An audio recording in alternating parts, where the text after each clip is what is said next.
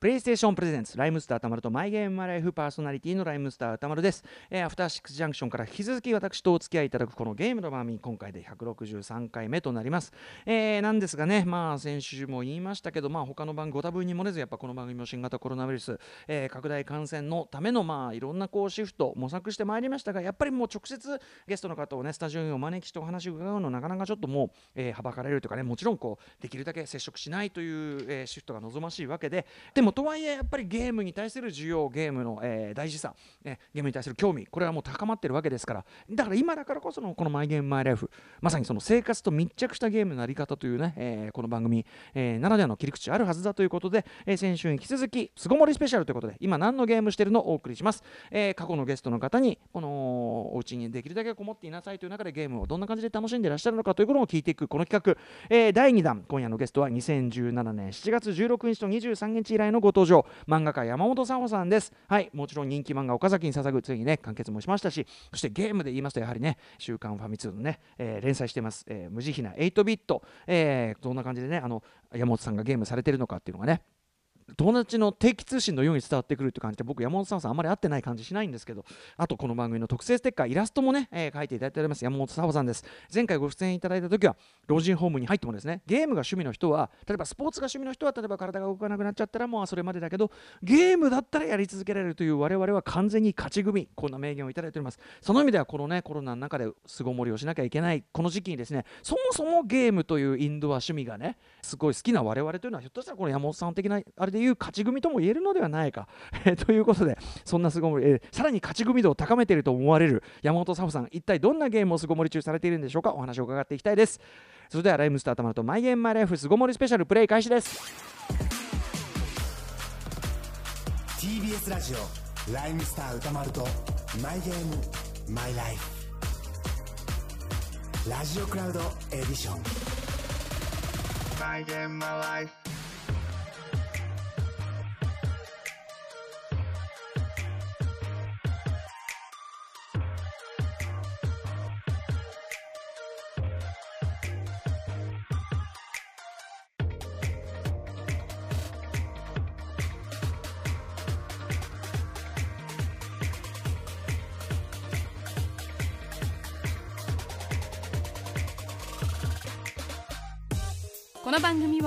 ゲームの思い出や自分のプレイスタイルを語らうゲームトークバラエティ先週からは以前番組に出ていただいたゲストにつなぐ特別企画「巣ごもりスペシャル今何のゲームしてるの?」がスタートしています。第2回目に登場するのはこの番組のイメージイラストも担当しているゲーマーの漫画家山本沙穂さん。老人ホームに入ってもゲームがある我々は勝ち組。という名言はその後番組でもたびたび登場しています。さあこんな時だからこそ佐穂さんに聞きたいです。今何のゲームしてるの？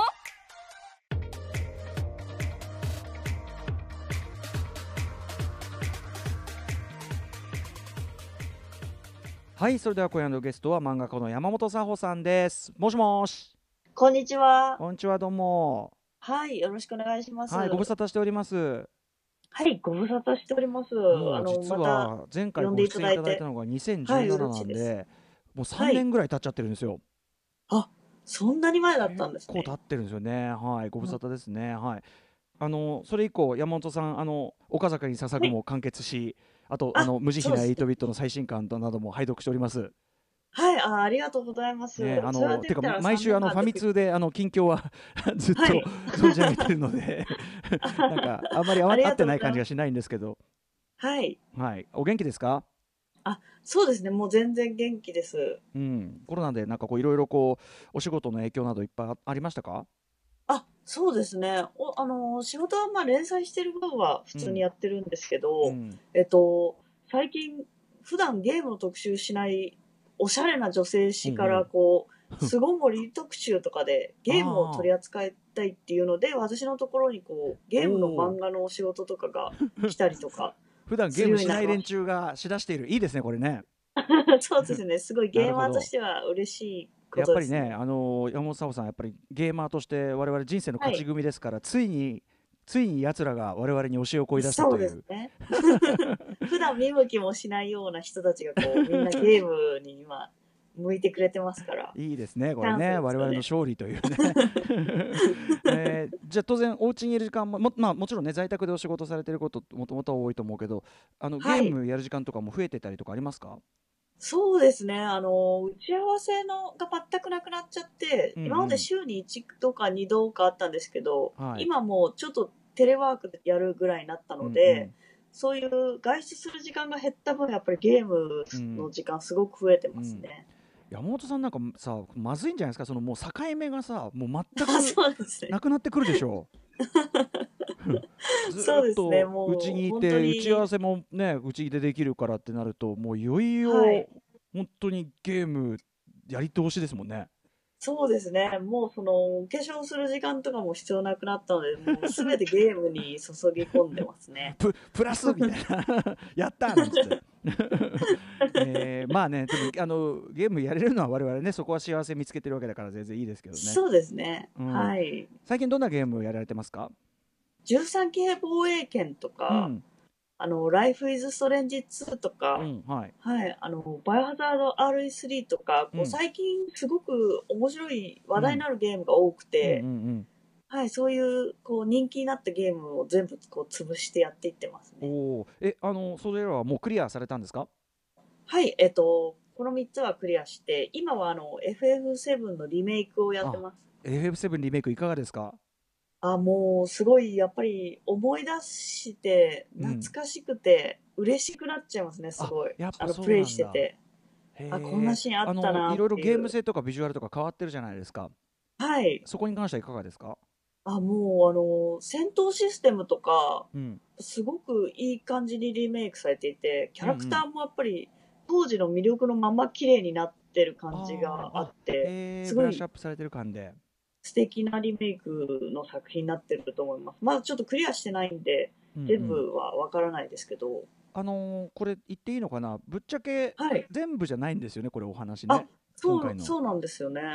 ボリューム的になんか、すごい、ちょっとなのかなと思ったら、こう、全部じゃないのに、すごいボリュームがあって、うんもうその、たくさん追加要素を足してるので、うん。はいはい。あの、スクエアエニックスさんの、うん。あの、本気を見てる感じですね。うんうん。ものすごい大河的な展開になっていくというかね。はい、うん。すごいですね。13期クリアしていかがでした？あれとか。あ、もうやっぱ話題になってるゲームって、うん。こう、外れがないので、うんうんうん。あの、もう、すごかったですね。みんなが言ってることが分かったっていう感じでした、ね。僕あれまだクリアしきってないんですけどやっぱはい。話すごいですか、あのーすごい難しいんですけど、うんうん。やっぱり、あのー私結構ゲームクリアした後にうん考察サイトとか見て、うんうん。こう、あ、これが、ああいう意味だったんだとか、そうやってもう一回勉強するのが結構好きで、考察まとめたいと、うん。なんで、13系防衛権も結構あの、うん。見応えがある、考察とかが見応えがあるゲームで、クリアしてからこうあーってなることが多いそうですね、クリア後も楽しめるみたいな感じがすごいあって、面白かったですよ。あと「ライフ・イズ・ストレンジ」もねすごい評判ですよ。ね、はい。2すごい面白かったです、ライフ・イズ・ストレンジ2も。うん。えっと、1がもうすごい名作で、うもうすごいゲ大好きなゲームだったんで、うんうんはい、あの、2もどうなるのかなと思ったけど、今度はうん。こう、兄弟愛にねこう注目した作品で、今回もやっぱ泣けるようなうん。あのゲームになってるので、うん。これもぜひ皆さんやってほしいですね。うん、これも僕もなあのあの持ってるのにまだ手をつけられてないからこうやんないとな、あ、そうなんですね。うん。ワンはやりましたか、ワンやりました。はい。すごい良かったですこれ。よかったです。ぜひ、あの、うん。ワンやらなくて2でもできるんですけど、うんうん。2の初めにね、盛大なネタバレが、ワンのネタバレがあるので、あそうなんだ。ぜひね、やったことない人はワンからぜひああやってほしいそうですか。なるほどなるほど、はい。ライフ・ストレンジね。あの一作目はいろんなのでねできますからねこれね、はい。うん、そうですよね、うん。携帯とかでもできるんですよね、うん。今。あとバイオハザードね RE3 は、これこれそんなはい。にこれ本編のボリュームそこまでじゃないんでしたっけこれ。あ、そうなんですよ。6時間ぐらいでクリアしちゃうんですよね。どうですか？ネメシスに追っかけ回されてっていうのは。いや、これもすごい面白かったですね。うん。最近の RE2 もすごい面白かったんですけど、うんうんはい、このドキドキ感っていうか、結構難易度も高くて、うんうんやりごたえがある6時間だったんで、うん全然なんか短いなって感じない、こうんうん。う、ちょうどいいボリュームでしたね。しかも今回あれでしょ？あのもう一個ゲームついてってそれがすごい盛り上がってるんですよね、レジスタンスがついてるんですよね。バイオハザードレジスタンス。はい、そっちも私今、実はやってるんですけど、これまあ要はあの非対称対戦ゲームあのああいうデッドバイデイライトみたいなそういうやつですよね、はい、そうです、そうです。うんうあれも、すごい、レジスタンスもすごい面白くあて、そううん、もっともっと強化しないとうん、戦えないんですけど、今ちょっとどっちもボコボコにされちゃうんですけど、あでもそういうレベルがそうか、はい。どやっぱ上げ上げていくシステムがあるんですねそうですね、レベル上げて強くしていかないと、うんうん。あの、ちょっとボコボコにされちゃうんです、どっちでも。へー。あの、マスターマインドそとサバイバーかな？人間側と、うん。その、悪い人側なんですけど、うんうん。どっちもちょっと、まだボコボコにされてる感じですね。でもねオンラインでそうやってこうキャッキャキャできるからいいですよね、出なくてもそうです人と会えてるってね。いうかねもう全遊べてる。然、なんか、やっぱり今回のコロナの件で、みんな寂しいっていうのをよく聞くんですけど、うんうん結構寂しくなくてゲームがあるので、うん。別に寂しくないっていうね。全いろんな人といろんな人と。会ってるし。いろんな人と濃厚接触してるしっていうね。出かけ放題だし、うん。そうなんですよ。ね島ね。に行ったり、そうやって対戦したり、うん、追っかけ回したりしてるんで、誰かと。全然ねあの表も出てますしみたいなね。ありますよそうねなんですよね。あその島に行ったりという意味では集まれ動物の森もやられてますか？あ、はい、やってます。岡田 V モレズ集まりもうつ森どんな感じで遊んでるんですか？結構、普段ゲームしない友達がみんな買ってて、そうらしいですね。これだってスイッチをこのために買った人が相当な数いるらしいですよね、そうなんですよね。私の友達も、あの、幼馴染の岡崎さんとか、こう、スギちゃんとか、こう、ちょっと漫画に書いてる友達もみんな買ってて、うんうん。で、普段ゲームしないので、二人とも。はい。あの、集まる動物の森で、うん。みんなで集まってうん。やってるっていう感じですね。山本さんはその自分の島はすごくはい。あれですか、い、い感じに仕上げてるんですか？そうですね。今ちょっと、あの、もうやっとクリアして、島クリエイトって言って、こう、崖とか作ったりできるようになって、今、住民たちをこう、少しずつ整理してる状態ですね、動かして。へえ 一日一軒ずつしか家を動かさ出だしないんですよ。まだ家建てたばっかりぐらいなんで全然あれなんですけどそんなことできるんだ、はい。そうなんですよ。最終的にクリア後にそういうことができるようになるので、クリア最初そのちなみに何も考えずに住民の家建ててると、そのうんあの、最後に苦しむことになるっていう。苦しむことになる えそれそれどうして苦しいんですか？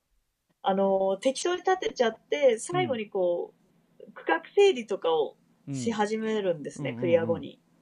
その時に、あ、こんなとこ建てなきゃよかった、みたいな、こう、邪魔なとこみたいなの出てたりとかするんですよ。住それでも。最初にさあのたぬきあの不動産のさあれが何も考えずに建てていいとか言うから、それそれは何も考えずに建てますよっていうね、うん、あそういうことが起きてくる、まあ、そこまでたどり着けばいいですよ。えクリア一応クリアってのあるんですね？あ、はい、そうなんです。クリアっていうのが一応あって、エンディングみたいなのが流れるんですけど、うんうんうん。その後にこう、おまおまけ要素じゃないけど、まあ、結構そっからがメインみたいな人は多いですね。あそうなんですね。いやはい。僕僕ゲーム夜中にばっかりやってるから集まる動物の森やっても、全然人と会えないんですよ。ゲームの中でさえ。お店閉まっちゃってますもんね。ゲームの中でさえ人が出歩いてないっていうね、うん、ががしかいないんですもん、まあ、集まる動物の森だって。確かに、うん。あの、虫とかも夜の虫しか出ないですもんね。そうなんですよね。ちょっとリアルタイム進行なんでもうしょうがないですけどね。夜しかやる時間なくて、うん、あと何やってます？ゲーム。あとは今はもう、エーペックスをすごいやってて、トエペックスじゃないですかだっエーてペックスレジェンドを本当にめちゃめちゃやってますね。あの無慈悲な8ビットでももうだってずっとエーペックスやってだってエーペックスやりすぎて病気になったりしてましたよね。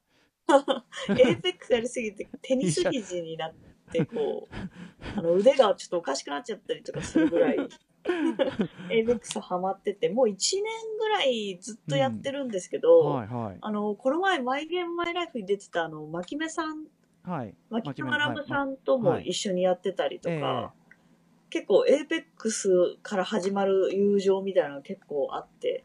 万城目学さんもねそのゲーム仲間だっておっしゃってたけど特にやっぱエイペックスで。はい。そうですね。エイペックスはそこは何がやっぱそんないいんですか？あー、やっぱり、今までのバトルロイヤルゲーって4人だったんですけど、うんうん。3人でできるんですね、エーペックスって。4人が3だからなんかそう、人数が、あの、3人っていうのはエーペックスが初めてじゃないかな。それで結構、やっぱり、1人の割合が結構高くなって、4人よりやっぱり責任がうん。25%から33%にアップするみたいな。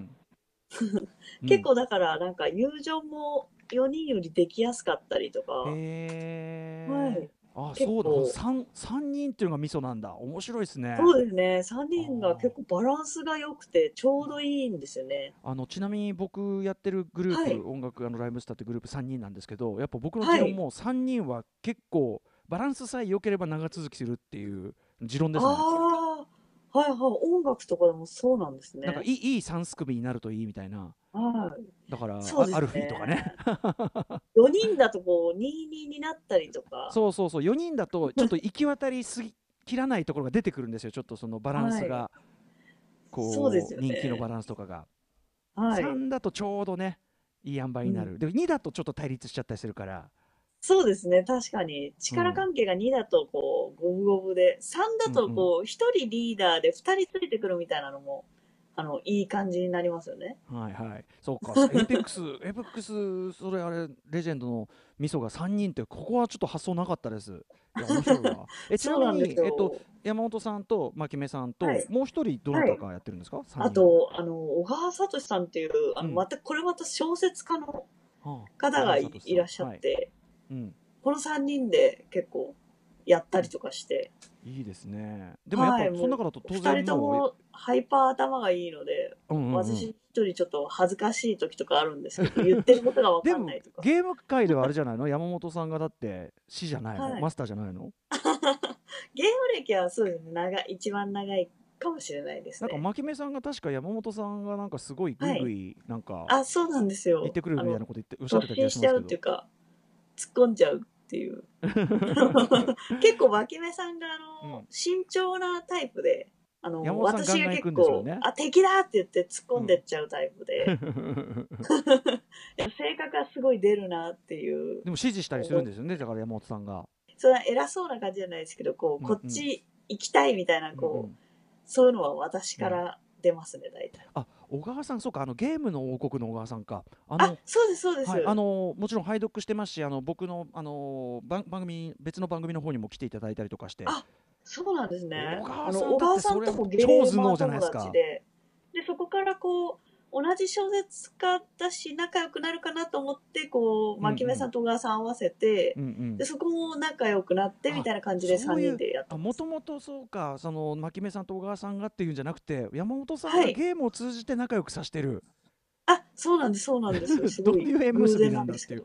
えー、いいですねでもなんかね はい。だから、あの、うん他に共通点が何にもなくても、うん、ゲームが好きっていうだけで友達になれるんでそれ、はそうですねあの、うんうんすごいいいコミュニケーションツールですよね。うんうんちなみにあの前回お話ししてたゲーム仲間は古川みりんさんあ、みはい、みりんちゃんとも仲いい。やってます、はいそ。の後もあの、みりんちゃんともエーペックスやったりしますよ。うん、あそうですか。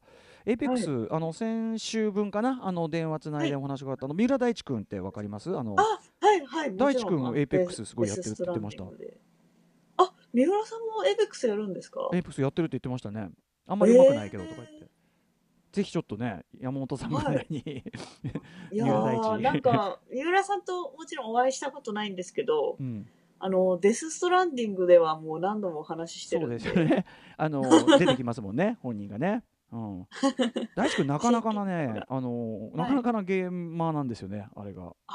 そうなんですね。ぜひちょっとあのいつかご紹介したいなっていう感じですね。はい、もうぜひみ、あの、エイペックスを通じてコミュニケーションが取れますもんねう。ん、しかし 山本さんにとってあれですね巣ごもりしてゲームばっかりやってってなんかあんまりそれその前と変わってないっていう、そうかもしれないですね、確かに。なんかまあコロナ、コロナ後にこうゲームに対するスタンスとか変わった部分とかあります？あ、えっ、と、そうですね。最近あの、飲み会をズームとかを使って、ズーム飲み会。はい、ズーム飲み会を最近ちょくちょくしてるんですけど、うんうん。そのままゲームになったりするんですね、友達と。ズーム飲み会をやりながらまあ、もうお酒が回ってきて、うん。あのー今からエイペックするかっていうのができるようになって、あエイペックスじゃあその別その画面立ち上げてパソコンは開きつつゲームやってる顔は見ながらはい。あすごいなんか友達で隣に本当にやってるような感じになる。そうです、そうです。今までだと、やっぱ終電があって、うんうん。でもうみんなヘロヘロになって終電になって帰ってきて、もうあと寝ちゃったりとかだと、うんうん。だったと思うんですけど、ええ。今はもうヘロヘロになって、こう酔っ払った状態で、じゃあ今からゲームしようってなるのが、あの、変わったことですかね。なるほどねいやでも楽しそうですね めちゃめちゃはい、楽しいですね。やっぱあの、そのままもち、あつ森とかもやったりとか、ちょっと今から誰々の森にうん行こうぜ、みたいな感じで、うんうんあの、集まったりとか。集まりならね、うん酔っ払いながらでもできますもんね。そうですね。うん。えそう、普段えだから家で私お酒飲まなかったんですけど、うんうんあの、今はお酒を結構それで飲むようになっうんて、うん。あのなんか山本さんが言うと若干危険な兆候に聞こえるあたりもありますけど。でも楽しそはい、楽しいですね。そのみりんちゃんともまさにこの前、う、うん、あの、飲みながらちょっとあつ森やったりとかあいいですしましたね。ねなんかある意味はい。こう巣ごもり生活の楽しみ方の実践ですねやっぱね山本さんはね、ん。そうですね。楽しんでる方かなと思います。うん。ね、じゃあぜひぜひだからそのあのこのタイミングで普段ゲームやらなかった層が、ね興味持ってるっていうのはまさにね、そういうことだと思いますね。ね。本当に前回ご出演いただいた時のあの我々は勝ち組なんですよっていうのが本当に はい。実。現しつつあるという、うん、はい。まあちょっとあの飲みすぎには気をつけつつ そうですね。あんまり酔っ払わないようにあの。閉店とかがないからはい。あのまずいっていうのもありますけどね、そうですね。やっぱ朝まで飲んじゃうんですよね。うん、へ編集者の方がこうなんかケツを叩きづらくて困るみたいなのないんですかねこの状況で、ああ、でもあると思いますね。なんか、うん終わる理由がないですもんね。終わる理由がない 本当ですよねはい。うんいやままあ。ましてや今ちょっと夜型生活になっちゃってるんで、うん12時、夜の12時とかになっても眠くないんで、うんはい、やっぱ継続してそのまま飲んで、朝の5時までとうかん、やっちゃうんで、わかります。あんまり体には良くないかもしれないですね。うん、ちょっと俺もちょっとあのちゃんと時間割り立ててあの、はい。ちゃんと自分でちゃんと生活しなきゃって思ってます。なんか全く同じです、う んそうですよね。みんな多分ぐちゃぐちゃになってんだろうなうと。ん、でもなんかや山本さんのその感じだとねあのすごい、はい。安心しますよ。あの相変わらずの山本さん 山本さん節が。はい。えーということで、ちょっと今、あのはい。コロナで自宅でずっとね、あのいるしかなかった、まあ、もしくはそのお仕事ね、こう外で出て頑張って、ちょっとリスクの中やるしかない方もいると思うんですけど、ちょっとそういう、えー主にやっぱりゲームをプレイしているリスナーの皆さんに、山本さんからはい。何かメッセージをちょっといただけますでしょうか？私もすごい楽しみなんですけど、これからあの、ラストバース2とか、うん、サイバーパンク2077とか、うん、大型タイトルがはい、待っているので、え生きてる限り、えうん、あの、永遠に新作ゲームが出続けるので、うん今はこう、みんなで協力して乗り越えて、はい。これから発売するゲームを楽しみたいですね。ねえ正直ね、楽しみなこといっぱいありますもんね、我々 そうでね。すね。ゲームの開発なんかリモートでも絶対できるもんね。そうですね。あいつら今やってますももんね。ん。はい。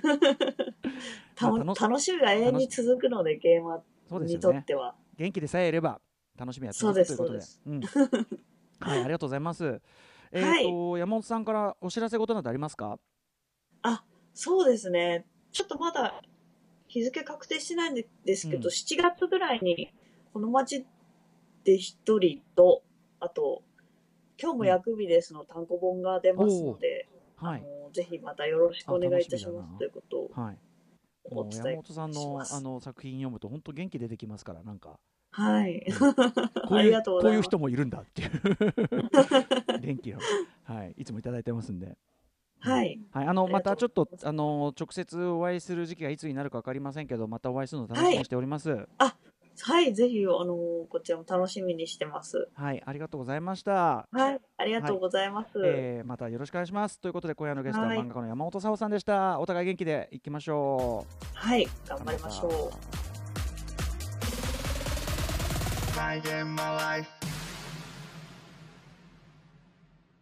さあここからはリスナーズマイゲームマイライフリスナーの皆さんのゲームとの出会いや思い出をメールでご紹介いたします、えー、ということで今回はですねラジオネーム俺は半袖で行くさんからのメールでございます。